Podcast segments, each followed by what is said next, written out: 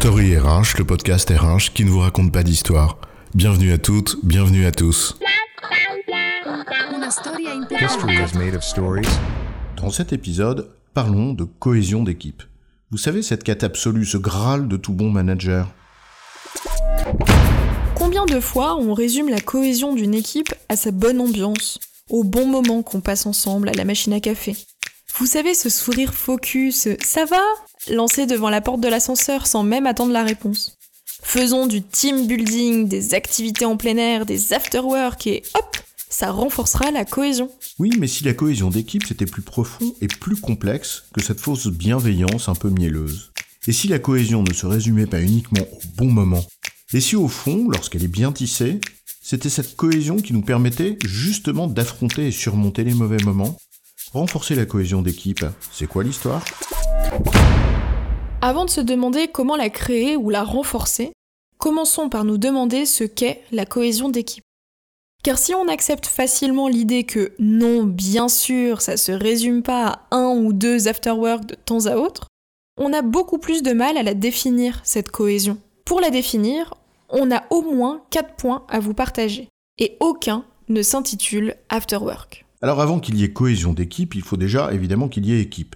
L'as pas mais ça renvoie à une première nécessité, celle de l'existence d'une raison d'être, d'un projet d'équipe. Et cela conduit au premier pilier. La cohésion d'équipe suppose l'existence d'un projet auquel on adhère. Il ne peut y avoir cohésion s'il n'y a pas adhésion à ce qui nous réunit ensemble. Le premier pilier, c'est l'adhésion à un projet. C'est dans cette perspective commune que l'équipe forge son identité et trouve son rôle. Mais adhérer à un projet ne suffit pas, encore faut-il que chacun s'implique concrètement, qu'il incarne ce sentiment d'appartenance. En d'autres termes, que ses actions soient cohérentes au regard du projet. Et tu viens de prononcer notre deuxième mot-clé, la cohérence. Il s'agit finalement que chacun reconnaisse le projet comme un bien commun supérieur à ses seuls intérêts particuliers et immédiats. Cela commence donc par respecter ce qui unit le collectif. Ce que tu dis ici finalement, revient à dire que chacun des membres n'agit pas uniquement pour ses intérêts propres, mais dans une perspective commune. C'est la différence entre coopérer et collaborer. Pour qu'il y ait cohésion, nous devons aller au-delà de la seule collaboration et chercher à coopérer, construire une œuvre ensemble. Tout à fait, et ça nous amène au troisième pilier, la connexion. Avoir un projet présenté comme une perspective commune à laquelle chacun adhère et contribue de manière cohérente ne suffit pas pour qu'il y ait cohésion. Nous avons besoin que chacun des membres se connecte les uns aux autres, avec leur histoire et leur personnalité. Ah bah tu vois, les afterwork finalement c'est utile. Ouais, si tu veux. Cette connexion peut être favorisée lors de ce type d'événement, d'accord. Mais partageons ici deux mises en garde. D'abord, la connexion qui ne viendrait que de moments hors travail est factice si elle ne repose pas sur les deux premiers piliers, adhésion et cohérence évoquée précédemment. Et la seconde mise en garde, un afterwork n'implique pas nécessaire connexion. C'est pas parce qu'on organise des super soirées avec les gens tombent les masques, au sens propre, qu'il le tombe aussi au sens figuré. Loin de nous l'idée de dire que cette connexion implique de tomber tous les masques. En revanche, cette connexion suppose de s'intéresser réellement à l'autre, à ce qu'il est, dans toutes ses facettes. Et avant de passer par des afterwork, ça passe par un réel respect de l'autre.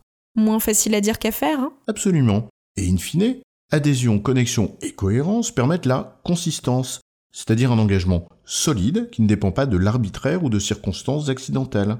Je sais pour quoi je suis là, je sais également pourquoi et avec qui. Alors maintenant, allons-y. Et c'est ça qu'on cherche quand on parle de cohésion d'équipe. On ne parle pas d'un monde rose, de bisounours, où l'âpreté de la vie céderait la place à la douceur des sucreries.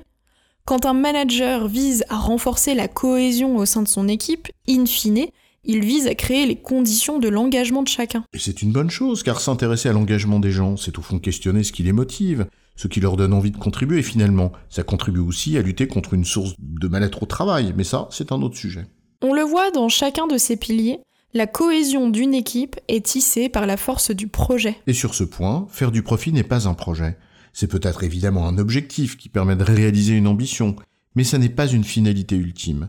Renforcer la cohésion d'une équipe, ça commence bien par cette base, une raison d'être et une ambition commune qu'on nourrit et dont on fait la pédagogie à chaque instant. Et le manager qui veut renforcer la cohésion doit ensuite veiller à agir en cohérence avec ce projet.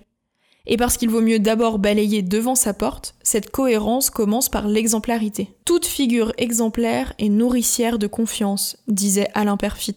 Et également accorder ma confiance aux autres, à tous les autres. Rappelons que la confiance, c'est le socle du management. Pour accorder ma confiance, je dois les connaître et entrer en connexion avec eux. Et c'est ça qui me permettra d'établir des règles partagées. Et maintenir cette cohésion sur le long terme suppose d'y prêter attention à tous les instants. Il ne suffit pas de créer un événement une fois comme ça, ou de dire vous pouvez me faire confiance. En fait, il n'y a pas de recette miracle. La cohésion se construit ensemble, pas à pas, jour après jour, dans la durée. C'est long à construire, effectivement, et comme un château de cartes, ça peut s'écrouler au moindre courant d'air. D'où l'importance d'être toujours vigilant, mais aussi de traiter les potentiels obstacles à cette cohésion, lorsqu'ils surviennent.